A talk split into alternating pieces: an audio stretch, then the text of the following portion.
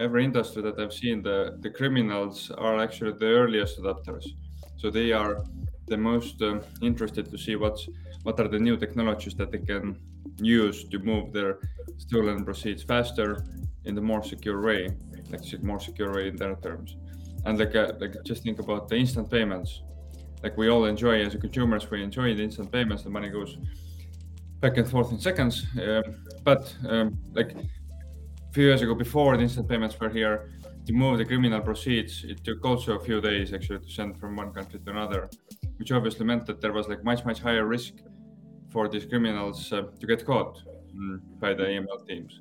But now, if the money moves on in seconds, it's so much easier for them to to move uh, also the criminal proceeds. But actually, these new financial technologies are now helping uh, to increase the profitability of the criminals and like there is like less risk to to to lose the money that's moved from these crimes into the legit assets thanks to the financial technology. So we as a fintech entrepreneurs need to take more moral and actual responsibility for being really cautious and like building or applying really high quality products to, to make sure that our innovation doesn't enable this crime to grow further. And that's that's like a cultural mission thing that people do need to understand who are active in this in this fintech space.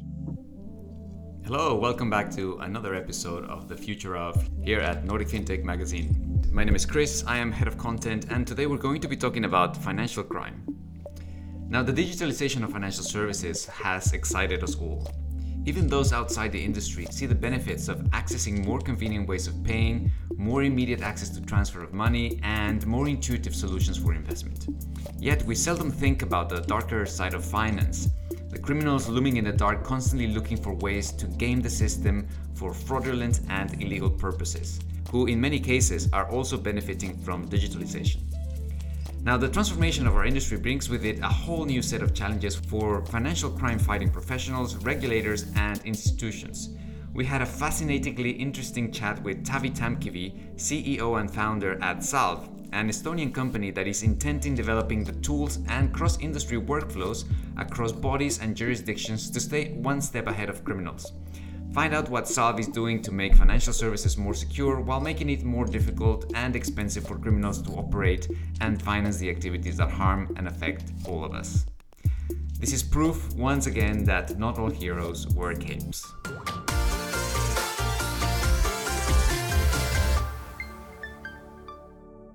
Taavi, thank you so much for taking time to speak to us today. Thank you. It's my pleasure to, to be here. Yeah, likewise. It's a pleasure to meet you. So, before we start, just tell us a little bit about who you are and what it is that you do. Yes, yes. I'm, uh, I'm an entrepreneur and a mathematician, actually. And I've been, throughout my career, I've been using uh, data science and product development uh, to beat financial crime around me. I, I, I used to do it in, in Skype, which was like years and years ago. I was fighting uh, fraud credit card fraud, account takeovers. And then at uh, Wise, uh, I built up uh, compliance teams, AML functions. And now, over the last four years, I've been building my own company called Salv, which is here to beat financial crime with different products, which, which are helping uh, AML teams uh, around the world. So that's what I do. Right. Okay. So um, tell us a little bit more about Salv. Uh, specifically, I'd, I'd, like to know what's what's its core value proposition and, and what problem is it solving in the market. Yes, there are like um, like uh, there is a complex set of problems around uh, AML and compliance, and, and, one of the one of the biggest things is that like uh, most of uh, suppliers and most of teams are focusing too much on being compliant, like focusing what's what's written down in the laws and fulfilling the auditor expect, expectations, but but not actually uh, like they tend to forget uh, what is the core idea of, the, of this uh, compliance AML compliance laws, which which is about like stopping uh, bribery, stopping uh, drug trafficking, stopping like uh, illegal weapon trading, wildlife wildlife um, destroying. So the point, the problem is that we're trying to resolve is that actually making the AML teams and processes effective to beat uh, different types of the crime that's happening around us. Uh, Taavi, uh, so at the beginning of, the, of our conversation, you, you phrased the, what you used to do at Skype in a very interesting way. You said that you were fighting financial crime at Skype. So I'm curious to know what was it that drove you to really undertake this problem? What, what is so important about financial crime that you thought this is the problem that I want to solve as an entrepreneur? Well, originally, when I started my career at Skype, I didn't know anything about uh, crime fighting uh, in digital world. So it was just a coincidence because I knew mathematics, I knew probability theory, I knew data science, and some friends of mine invited me to help them to do something which was related to fraud. So I learned over there uh, what are the implications on the end users, like how much um, money normal people are losing uh, because of the fraud, how much uh, harm is being done with, with this type of the crime. But, but over the 15 years of career in that space, either be fraud, terrorist financing, bribery, stopping um, corruption, uh, money laundering, I have learned, um, read from articles, uh, seen um, individuals and, and companies suffering under under under these kind of crimes.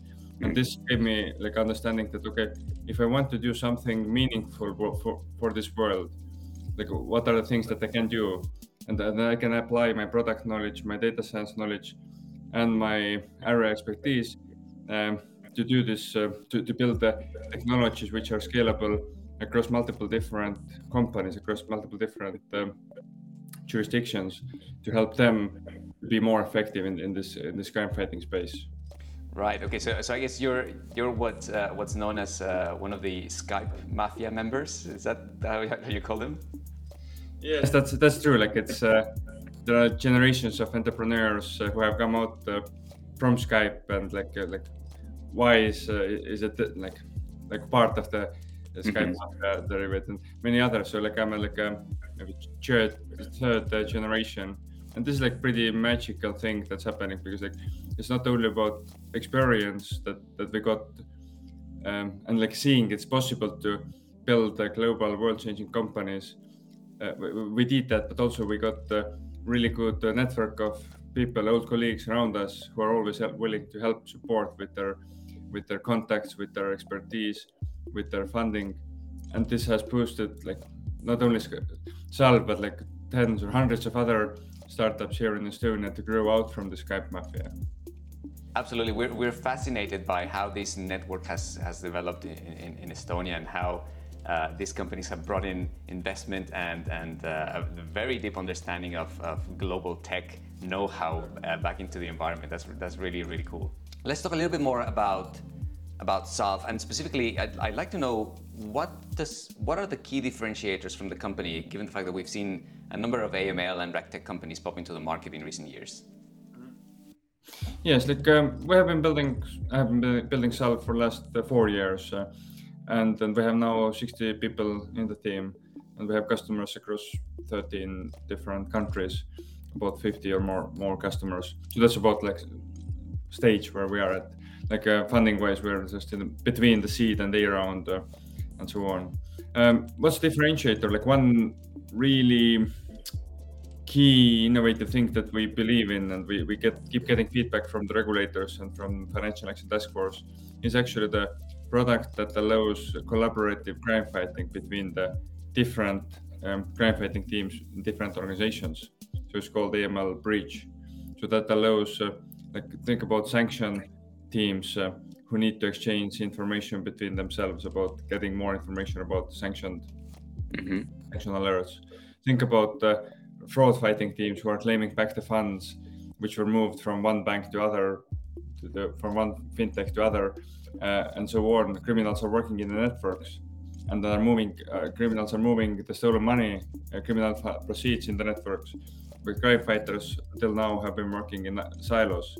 So that's what we we built, uh, launched uh, first in Estonia. We connected all the banks and the best part of the fintechs into the one uh, collaborative crime fighting network where they're exchanging uh, pieces of information pieces of information between themselves and ultimately as this crime fighting comes down to the data information how much data can, you can use mm-hmm. to identify suspicious activities and to stop them then obviously each organization has their own data set which is good and they're using it as, as, as, as much as they can but we are actually helping them to get uh, some bits from the other organizations data sets as well in the compliant and secure and, and transparent way. and this is like something that's uh, that's now growing into UK, into uh, rest of the Baltic countries, uh, into rest of the world as well. So that's like something which is really unique. And as I said, like it's it's not up to us, but there are like really large global players who are now finding out that okay, maybe five years ago, the AI and machine learning and these were like new innovative technologies, and there was everyone was looking, running after them. Then in these days, it's it's this um, collaborative crime and ultimately we have the only, the first and only really scalable product which can be used. There are a couple of other initiatives as well in the world happening in that, in that regards. Um, but this is like um, these are like uh, pretty much country specific or limited to specific payment network or limited to specific uh, uh, large bank. But but the product wise, that's pretty unique. That's one thing. Mm-hmm.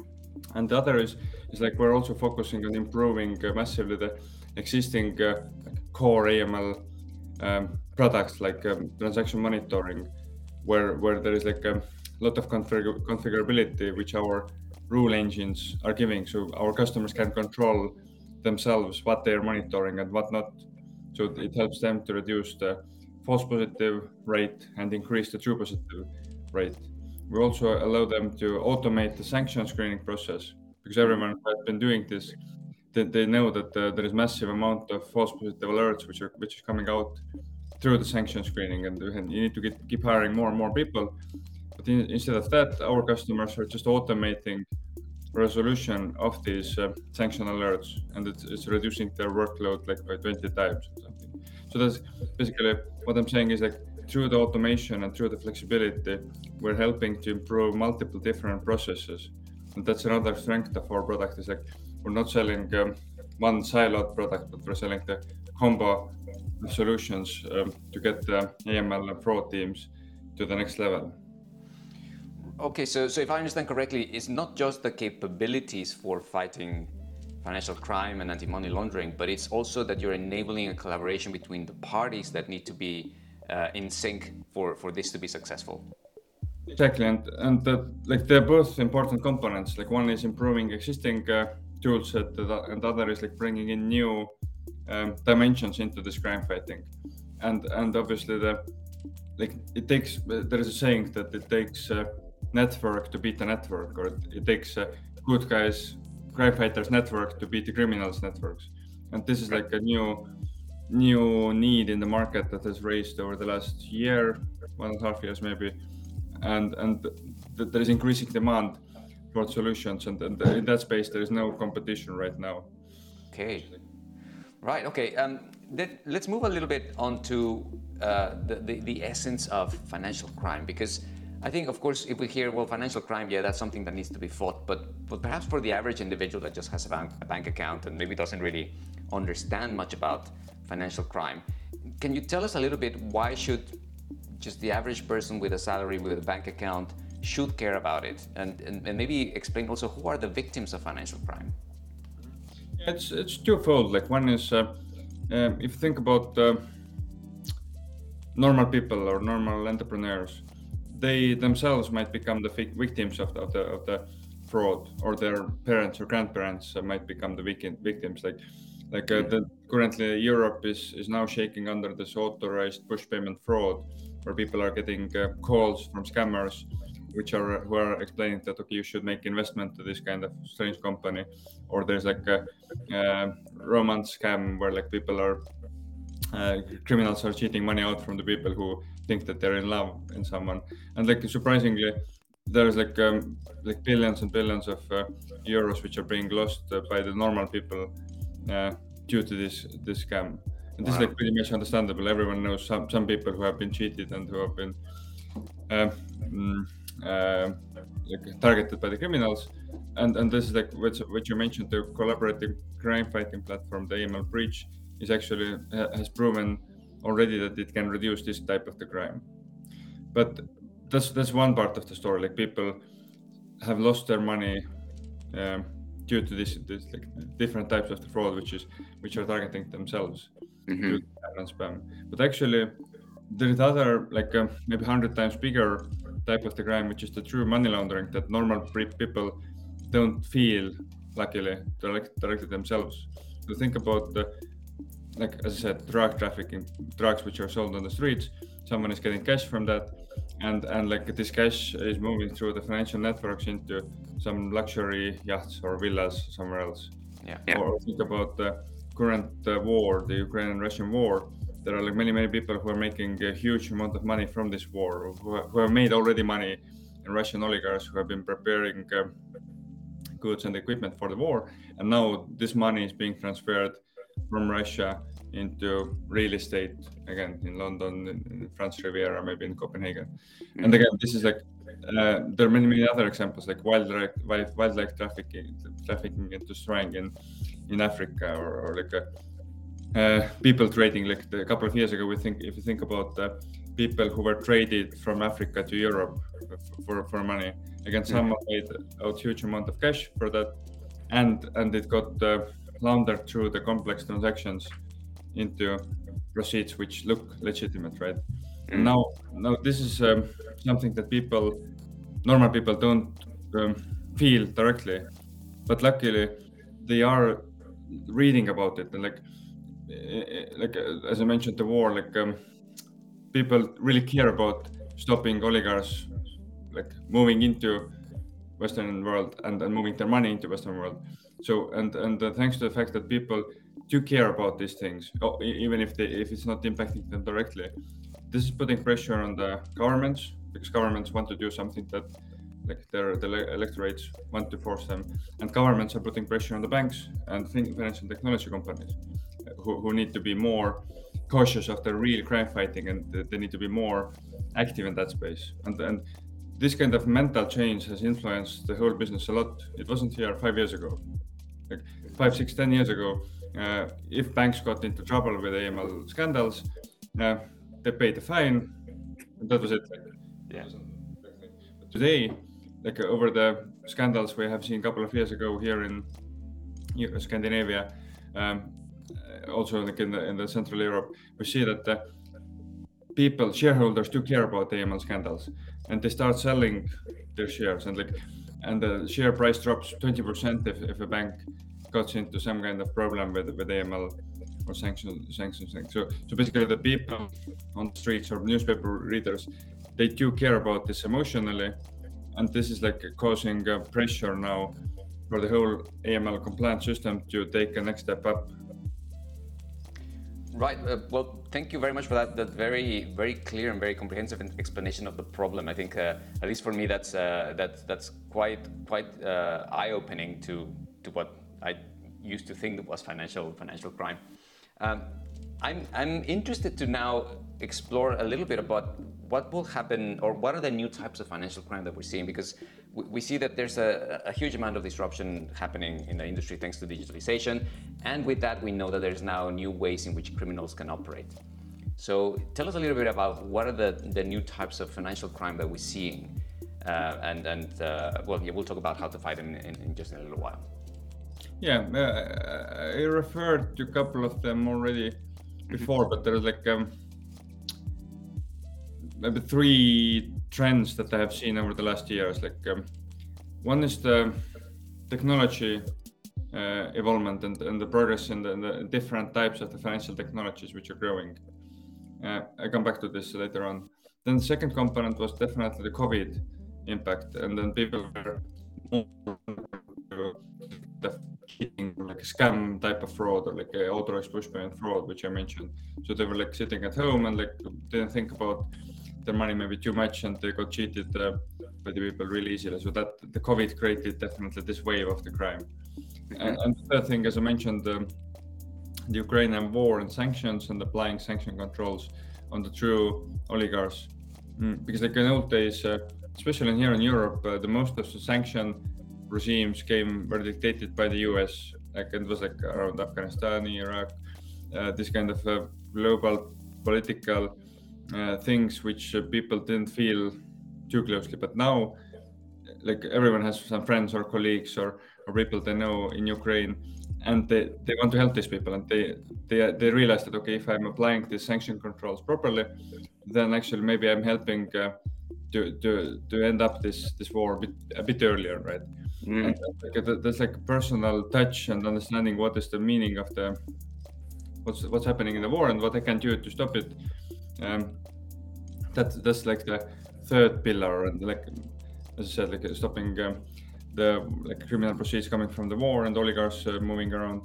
Um, and like um, these are the three kind of pillars that, that are now changing the uh, the crime fighting uh, criminals um, criminal trends. Now, when jumping back to this technology evolution, if you think about like we're all great fans of the financial technology innovation. Not only the fintech companies, but actually also large banks are are, are doing the innovation in the financial technology. Mm-hmm. And think about uh, like e-wallets or open PSD2 open APIs. Think about the cyber current, like uh, cyber cryptocurrencies. Um, like uh, think about like the really complex structures of the companies.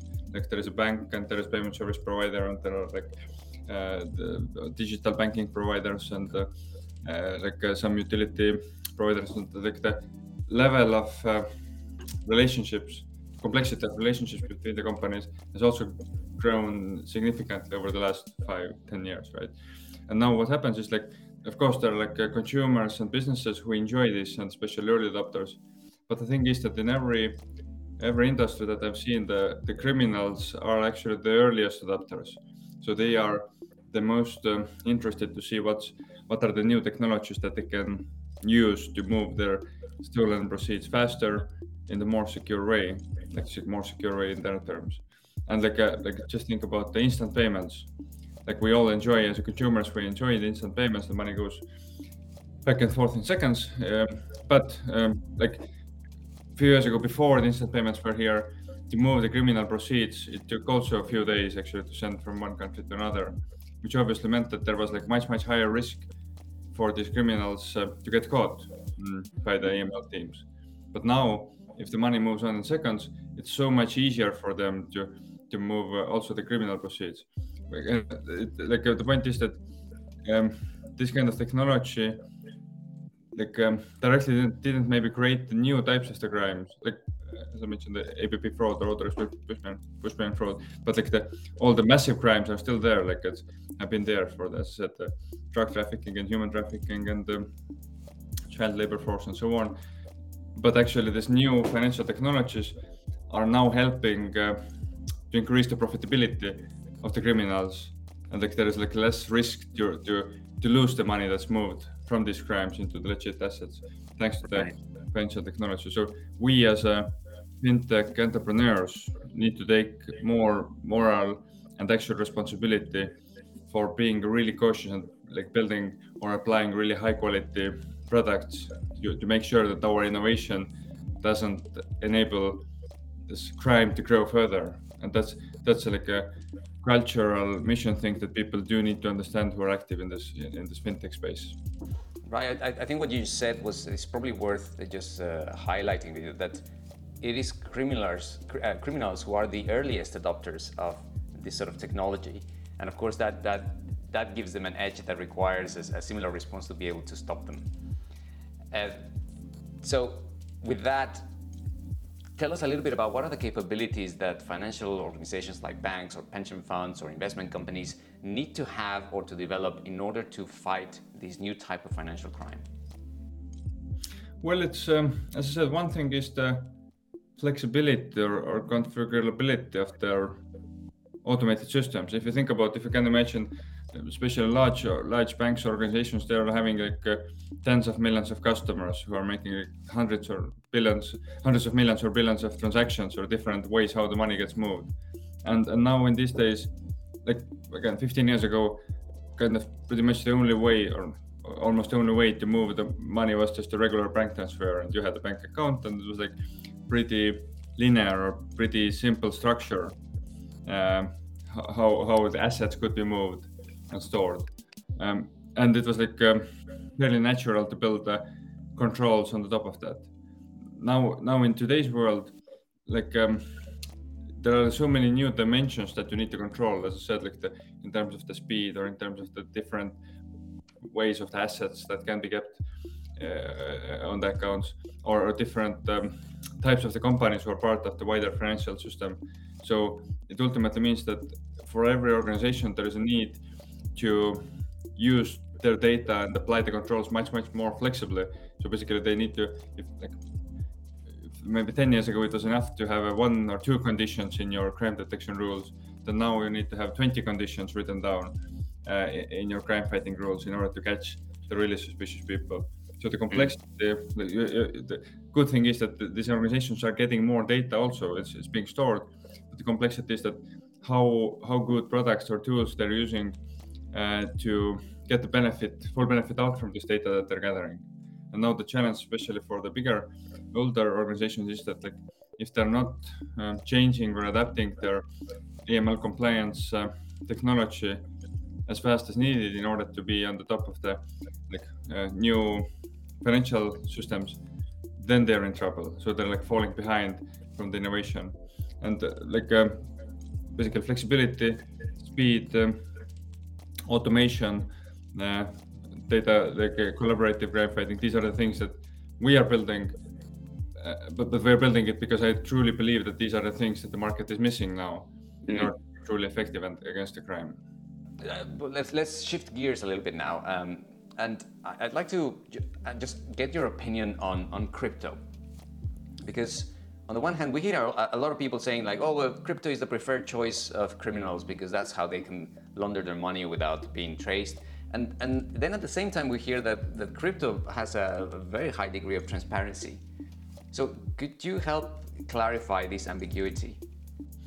Yes, uh, about the crypto, like I, I built my first uh, AML controls for, for one crypto company back in 2016, mm-hmm. just to, to learn uh, um, like data that's moving through the crypto platforms and also like possible criminal uh, scenarios which might happen there there and also like what what are the responses that I, I could or should uh, produce so like I've been there just purely from the AML and crime fighting perspective also for quite, quite a bit, bit of time. Um, and and second second uh, part of my background is that here in Estonia, uh, we were the first uh, country in the world who actually legitimated the, the like licensed uh, crypto companies a couple of years ago, and it was good, but uh, also it created uh, like it was good because it created a massive wave of new crypto companies being founded in Estonia, getting mm-hmm. lessons from here. But obviously, it brought also some percentage of the bad um, uh, entrepreneurs or companies who actually were created to, to, to steal people's money or launder the money. So we mm-hmm. saw also that, that part of the problem pretty closely. So like uh, um, business-wise and politically and uh, and so on, it has been really really interesting times over the last couple of years, uh, seeing very closely this some really shining stars or growing revolutionary companies uh, and uh, who are making the world a better and safer place and then then other companies who are not that um, who don't have that good intention. So the mix of the companies is, is pretty uh, wide, and and I wouldn't say that like on average the average crypto company is more risky than the average bank. Actually, actually it's kind of vice versa. If you if you zoom out, uh, then 80% of the money laundering still happens through the classical banking sector. Oh wow! And like uh, based based on the research and studies, and um, and like uh, if you compare the sizes of the respective buckets, like the crypto assets, like where it used to be like 2.5 trillion, and and overall banking was it like close to 100 trillion. Just like um, that's like very very different ball game It doesn't mean that there are not uh, problems in the crypto space. There are definitely, uh, but it's just like the the size is like um, size of the problem is like two two orders of magnitude difference from the, the classical financial system versus the crypto companies. Um, and but but actually, when zooming into that, like um, zooming into the cryptos, um, it's still like um, it comes down to the like founders of the of the of the networks or organizations, and how much do they understand like what are the risks that they're introducing, and if the people the values are right and and um, they do understand that they need to control also the system and keep it financially safe, then they have really like wide range of products and tools approaches that they can use already. If they if they choose not to not to use those, of course, then, then it's a problem. But but if people are aware of the risks of the money laundering and sanction regime and and uh, fraud and uh, so on, the scam, then they can pick uh, like set of products which are meant to monitor all the crypto transfers, all the transparent crypto transfers, and uh, and all the links to the existing uh, previously known dark uh, players of the market. So basically, thanks to this transparency of the crypto space, you can trace back to the like money or like uh, virtual assets which are coming or related to some drug traffickers or like some criminals. So in that way, like you have selection of providers in that space, and also like if your crypto deals with a fiat uh, currencies as well, basically if, if your crypto company is a customer of, of the bank or like some service provider who helps them to exchange like fiat to crypto and crypto to fiat in one way or another, then actually the same regime applies that every other classical fintech is using. So they're doing, they can do their, their products in the market for AML monitoring, sanction screening, KYC, onboarding, all of that. And, and we have a couple of this kind of companies in our customer base as well. So they are as mature and uh, healthy companies as, as like classical small size or medium sized banks that we're serving. So, so mm. it depends very much on like where this the crypto company position themselves, like values wise and also like technology or product wise. But that's that's why I'm feeling uh, more and more confident that okay, all the good good companies they know more and more what they what they should be doing and there are better products available to help them. And the guys who are not deciding not to do that, they are more easily detectable by the authorities, and they can can be called out and stopped uh, if needed. Yeah, exactly. And I guess the incoming regulation will also help clean that out a little bit. Yes, yes. Like the regulations also are helping, but I'm not. Um, um, I'm not putting too much hopes on the regulations. right. Uh, the regulations are also apply, being applied for the large banks, and and and we see scandals coming out uh, regularly. Uh, so it's it's more about cultural values and the, the way how organization is set up uh, like how how well they are actually able to to follow the ideas of the regulations. Just to give you some statistics, like if you look at if you're looking at the 50 biggest banks in the world or banking groups in the world, then over the last um, just over the last year, every fourth of them, like 25% of the biggest banks, got some kind of fine from the regulators because of being not not being compliant. So in the crypto space, uh, I think the percentage of uh, crypto companies who are getting into trouble is much much slower than 25% right? So it's like that's but the regulation around the banking has been here for ages right? the regulation itself is like it's necessary but not sufficient to be actually uh, like protected against the crime. Right that's a really interesting insight insight. Um, let's just uh, just to close uh, our chat for today Taavi uh, tell us what's your vision for fighting financial crime within let's say the next five years? And what's the role that you that you hope Salv will play in the in the overall financial services ecosystem?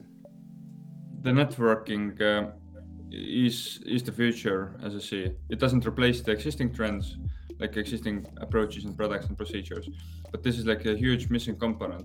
So the if you think about if you zoom out the, the whole whole world, the financial institutions are connected through this kind of electronic networks between themselves, right?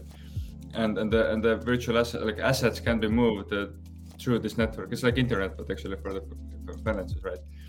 And uh, and the problem is that actually today uh, criminals can use the full benefit of this network, but good guys cannot use the benefit. So mm-hmm. my vision, like in the next five or ten years, all the decent players in the like financial sector companies are connected uh, to each other uh, in, in terms also not only financial but also actually in terms of like um, suspicious information sharing or like collaborative crime fighting.